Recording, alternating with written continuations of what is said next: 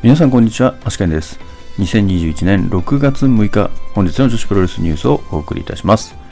本日も最後までお付き合いよろしくお願いいたします。それでは本日もニューストピックスから参りたいと思います。まずはディアナからです。ディアナろくがつはつかのホームマッチの対戦カードが決定しております。まずだいいち試合、スリーウェイマッチ、佐藤綾子 ブイエス マドレーヌ ブイエス 松本美也子。だいに試合、スリーウェイマッチ、ジャガー横田 ブイエス 旧姓広田レジーナさくら ブイエス ナナミ。だいさん試合、タッグマッチ、井上京子高瀬美雪組 ブイエス 梅崎遥本間妙組となっております。続きましてトリプルシックスです。 はちてんいち のトリプルシックス新木場大会についに雪姫や本人が参戦決定ということですね。本日はですね、えー、ほぼレネミーということで雪っぺ選手だったんですけれども、 はちてんいち はどうやら本物が登場してリアルレネミーになるみたいですね。それでは本日の試合結果に参りたいと思います。えー、まずは加藤園子選手のにじゅうごしゅうねん記念興行からです。まずだいいち試合、トップスピードエンジン全開空中戦祭りタッグマッチ、雪ひまや with あの沙織飛鳥組 ブイエス 小林加穂山下里奈組はじゅっぷんじゅうよんびょうスプラッシュマウンテンを切り返しての回転エビ固めで雪ひまや選手が山下選手に勝利しております。だいに試合、同期巡り合う絆祭りタッグマッチ、加藤園子長島千佳代組 ブイエス 宮崎ゆき倉垣翼組はじゅうよんぷんごじゅうはちびょうラーマヒストラルで加藤選手が倉垣選手に勝利しております。続きましてだいさん試合、バトルロイヤルにじゅうごしゅうねん記念だから優勝者はにじゅうごまんえん総取り祭り、出場選手関口×青木月優誠米山香織大岡由美アイガー旧姓加藤園子、えー、退場順は青木、大岡、優、アイガー、誠、関口で、最後に残ったのが米山香織 ブイエス 旧姓加藤園子できゅうふんにじゅうきゅうびょうオーバーザトップロープで米山選手が優勝となっております。続きましてセミファイナル復活前川久美子一夜限りのド迫力バトル祭りタッグマッチ、堀田由美子前川久美子 with 立野典夫組 ブイエス 高橋七重中島有沙組はじゅうよんぷんにじゅうよんびょう冷蔵庫爆弾からの片指固めで高橋七重選手が前川選手に勝利しております。続きましてメインイベント刻む過去進む今目指す未来にじゅうごねんめのこの野郎祭りろくにんタッグマッチ、加藤園子、アジャコング、尾崎真由美組 ブイエス 秋野、松本博代、水波涼組はじゅうはっぷんごじゅうにびょうフランケンシュタイナーからの襟固めで秋野選手が加藤園子選手に勝利しております。続きましてピュア J アメアリーナマッチの試合結果です。だいいち試合、シングルマッチ中森花子 ブイエス 塚田雫はきゅうふんじゅうななびょうストレッチマフラーで中森選手の勝利となっております。だいに試合、レオン復帰戦シングルマッチ、レオン ブイエス クレアはじゅういっぷんごじゅうさんびょうクラッチでガオーでレオン選手の勝利となっております。だいさん試合、タッグマッチ、ライディーン鋼和樹組 ブイエス あかり大空知恵組はじゅうごふんにじゅうびょうデスバイロドリックからの片指固めで和樹選手が大空知恵選手に勝利しております。続きましてディアナのホームマッチとトリプルシックス新木場大会続けてお知らせいたします。まずディアナのホームマッチだいいち試合、本間妙 ブイエス 七海はきゅうふんごじゅうはちびょうタイロックスペシャルで本間選手の勝利となっております。だいに試合、タッグマッチ梅崎遥高瀬美雪組 ブイエス マドレーヌ三浦亜美組はじゅうろっぷんにじゅうきゅうびょう恵比寿落としからのエビ固めで高瀬選手が三浦選手に勝利しております。だいさん試合、ジャガー横田佐藤綾子組 ブイエス 井上京子デボラ K 組はじゅうろっぷんきゅうびょうジャパニーズレッグロールクラッチで佐藤選手がデボラ K 選手に勝利しております。またですね、だいいち試合の終了後に七海選手が ななてんよん 新木場大会を最後に高校受験のためしばらくの間休業に入ることを発表しております。またですね、だいさん試合の試合終了後ですね、デボラ・ケイ選手に、えー、ジャガー横田選手が、えー、ディアナ所属にならないかということでですね、えー、誘いまして、えー、デボラ・ケイ選手はまず練習から参加させてくださいということで練習から参加することになりました。またですね、えー、本間妙選手が井上京子選手にシングルマッチを直訴しまして、井上京子選手の提案で ななてんよん 新木場大会で スリーダブリューディー シングル王座の挑戦者として対戦を快諾いたしました。続きましてトリプルシックス新木場大会です。メインイベントですね、にせんにじゅういちねんラム会長軍対佐野直し軍のハテナキ大会、ほぼ例年に対佐野直しと不謹慎な仲間たちということで、ゆきぺまやラム会長、山下里奈、尾崎舞香組 ブイエス 佐野直し、佐野直し軍はじゅっぷんきゅうびょう、スノートーンボムからの片指固めでゆきぺ選手が佐野直し軍に勝利しております。続きましてスターダム石川金沢流通会館大会です。まずだいいち試合シングルマッチ、渡辺桃 ブイエス レディー C はごふんじゅういちびょう B ドライバーからのエビ固めで渡辺選手の勝利となっております。だいに試合スリーウェイバトル、小熊 ブイエス 安住 ブイエス ルアカはろっぷんじゅうごびょう、横入り式エビ固めで小熊選手がルアカ選手に勝利しております。だいさん試合タッグマッチ、岩谷真由スターライトキッド組 ブイエス ジュリア夏ぽい組はじゅうさんぷんはちびょう、首取り固めでスターライトキッド選手が夏ぽい選手に勝利しております。試合後ですね、スターライトキッド選手が次期ハイスピード挑戦者として夏ぽい選手に名乗りを上げました。だいよん試合タッグマッチ、林下歌美、上谷さや組 ブイエス 首里舞香組はじゅうごふん時間切れ引き分けとなっております。メインイベントろくにんタッグマッチ、トーラ夏子、コナミ、鹿島咲組 ブイエス 中野タム、白川美奈、うなぎさやか組はじゅうごふんごじゅうきゅうびょう、起死回生で鹿島選手がうなぎさやか選手に勝利しております。試合後ですね、鹿島選手がコズミックエンジェルズがアーティストオブスターダムを持っていることが気に食わないということでですね、まあ、おそらくですねこれはタイトル挑戦という風になる流れですかね。え続きましてサイバーファイトフェスティバル埼玉スーパーアリーナメインアリーナで行われました東京女子プロレスの提供試合の方の結果をお知らせしていきたいと思います。まずだいいち試合東京女子提供じゅうにタッグマッチ、鳥羽美香也デビュー戦、前海未来、スズメ、猫春菜、宮本萌歌、遠藤、有栖組 ブイエス 角田直楽、原宿ポム、桐生真宙、鳥羽美香也組はじゅうにふんにじゅうきゅうびょう、ラリアットからの片指固めであゆみ選手が桐生選手に勝利しております。だいに試合東京女子提供 スリーウェイ タッグマッチ、中島翔子、ハイパーミサオ組 ブイエス 手間のどか、愛の雪 ブイエス つみりか、渡辺美優ははっぷんよんびょうダイビング戦闘からの片指固めで中島選手が愛の選手に勝利しております。だいご試合東京女子提供試合ろくにんタッグマッチ、伊藤真希、上福幸、小橋まりか組 ブイエス 野輪光、水木、荒井由紀組はじゅうさんぷんにびょう、伊藤パニッシュで伊藤選手が荒井選手に勝利しております。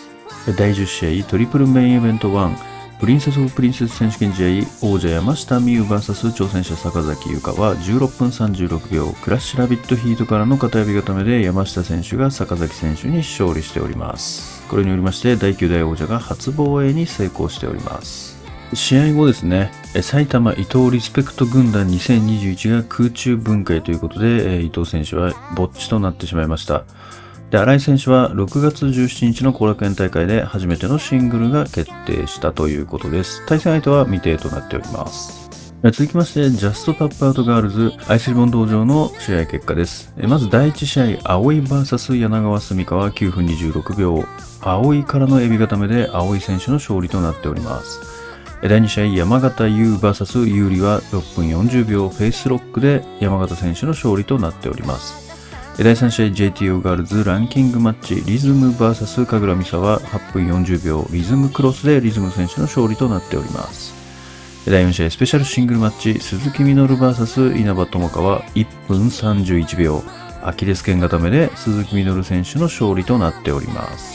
続きましてマーベラス新木場大会の試合結果です。まずだいいち試合新藤美琴星月芽組 ブイエス 梅崎遥大空知恵組はじゅうにふんごじゅうにびょう、スワンのさんセットで新藤選手が大空選手に勝利しております。だいに試合響 ブイエス 宝山愛はさんぷんごじゅうよんびょう、ラリアットからの体固めで響選手が勝利しております。セミファイナル、薫、桃野美代組 ブイエス 渡辺智子、マリア組はじゅうさんぷんよんじゅうさんびょう、エクスカリバーで薫選手がマリア選手に勝利しております。メインイベント、門倉凛 ブイエス 岩田美香ははっぷんじゅうごびょう、逆打ちを切り返しての片指固めで岩田選手が勝利しております。それでは明日の講義予定に参りたいと思います。明日はこれがプロレスのみとなっております。対戦カードは未定となっております。それでは本日の Today's Impressions ですけれども、まずは加藤園子選手のにじゅうごしゅうねん記念興行からですね。やってくれましたね、広田選手はまた。またやってくれましたね。旧姓加藤園子選手ということで、ただですね、これ今回のクオリティ的にですね、コスチュームは抜きにしてですね、この顔が全然違うっていうクオリティが、これもう北島三郎ですからね、これサブちゃんになってますから、顔全然加藤園子選手に似てないっていうね、ちょっと顔のクオリティが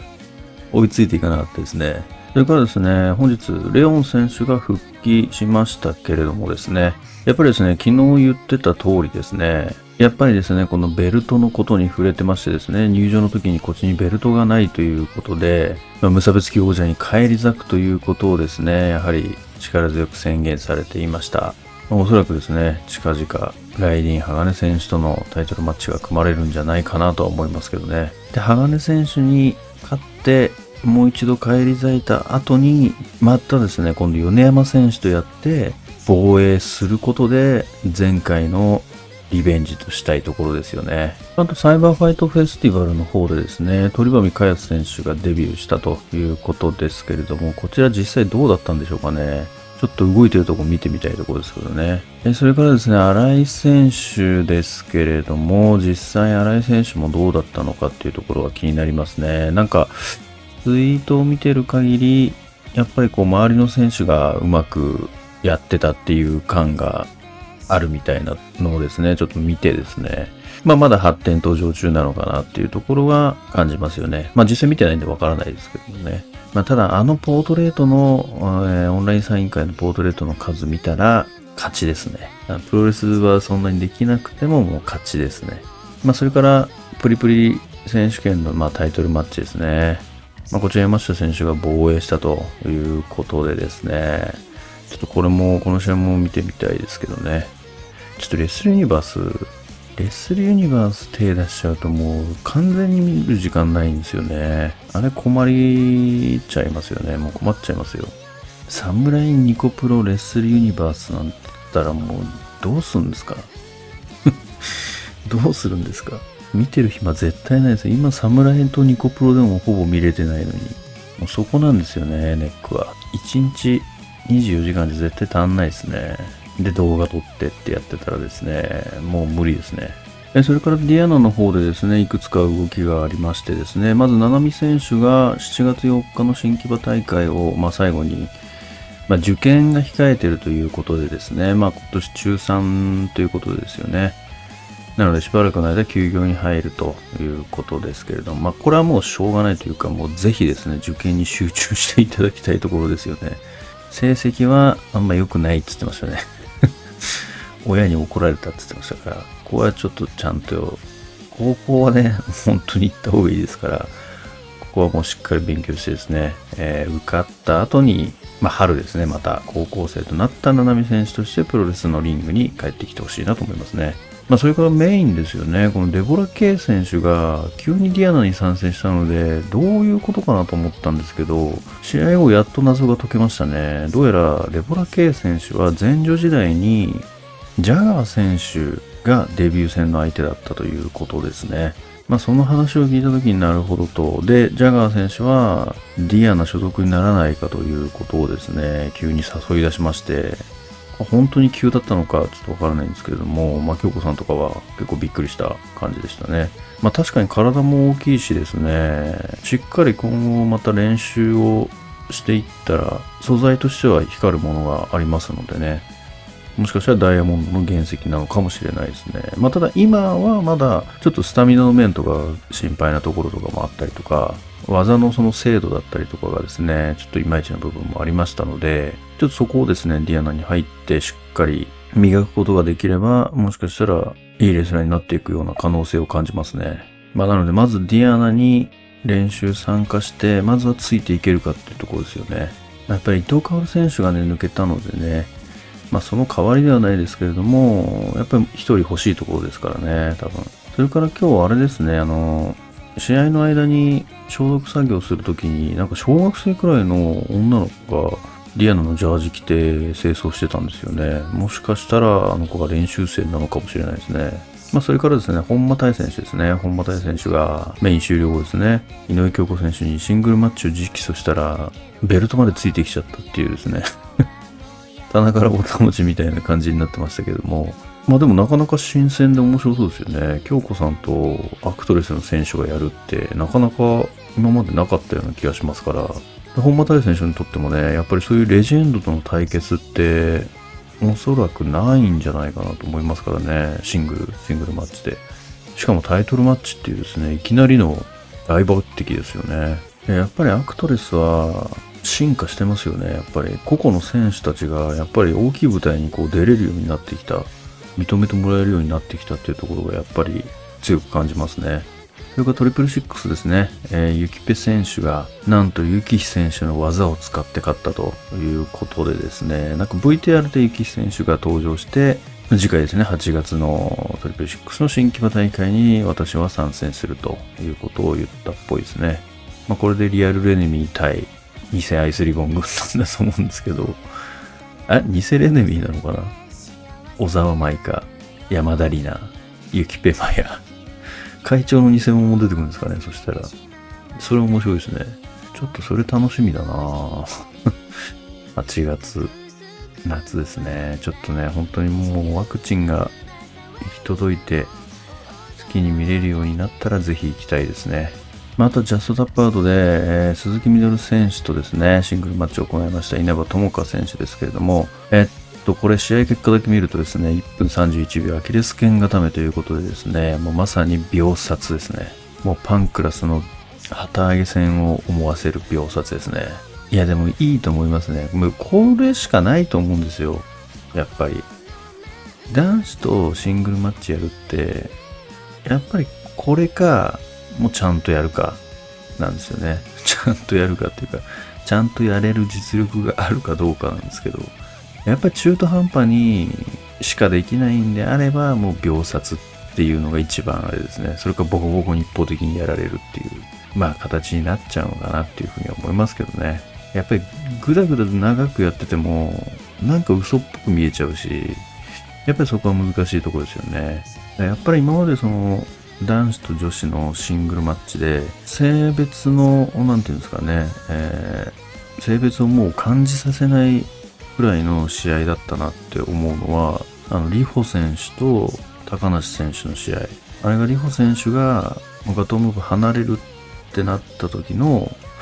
確か最後の板橋の大会だったような気がしますけども、そこで見た高梨さんとリホさんのシングルマッチは本当にもう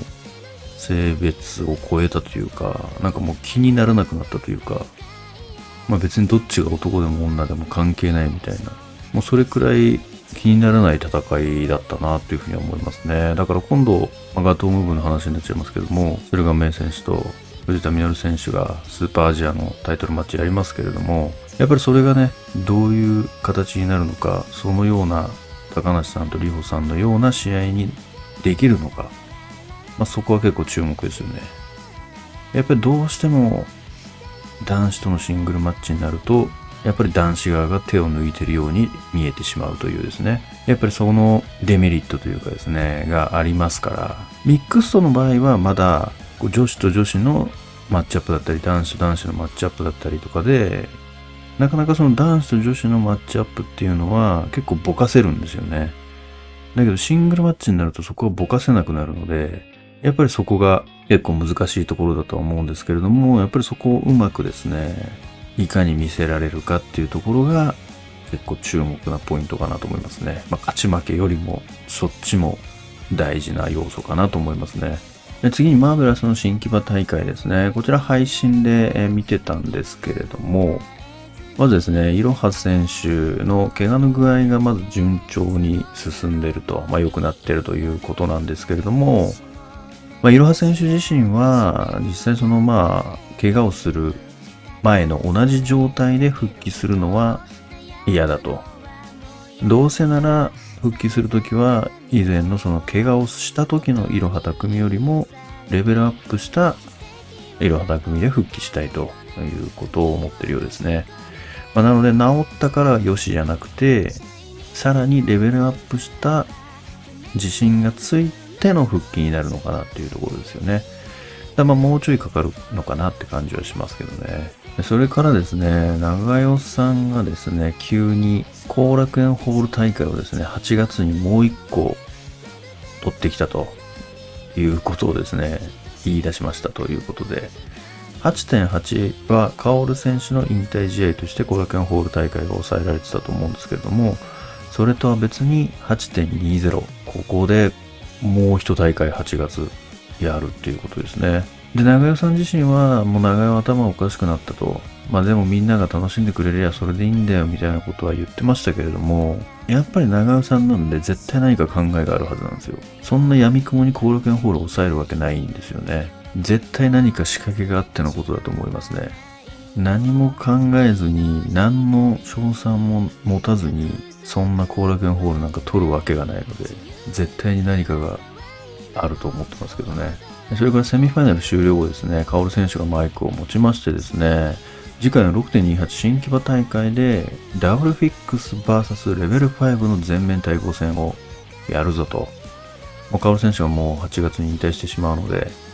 まあ、ここでやるぞということをですね、渡辺選手に言いまして、まあ、やりましょうということでですね、まあ、ここでメンバー絶対集めてきますと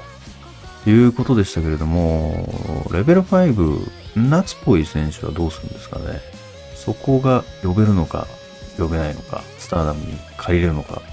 借りれないのか、どうでしょうね。でも今の関係性から言ったら別に借りれそうな気はしますけどね。なんかあり得る感じしますね。まあでもな ディーディーエム に今入っちゃってますからね。なんか違うユニットでやるのもちょっとそれをスターダムが許すのかどうかっていうのはありますけどね。まあこれもでも本当にフルメンバー揃ったらかなり楽しみな対抗戦ですね。まあそれから今大会のですね、本当にメインイベント、岩田選手と門倉選手の試合ですけれども、まあ、結論から言うとですね、ちょっともうちょっとと熱くして欲しかったなっていうのはありますね。いや、最初はめちゃくちゃ熱かったんですけど、ちょっとね、き決まりがね、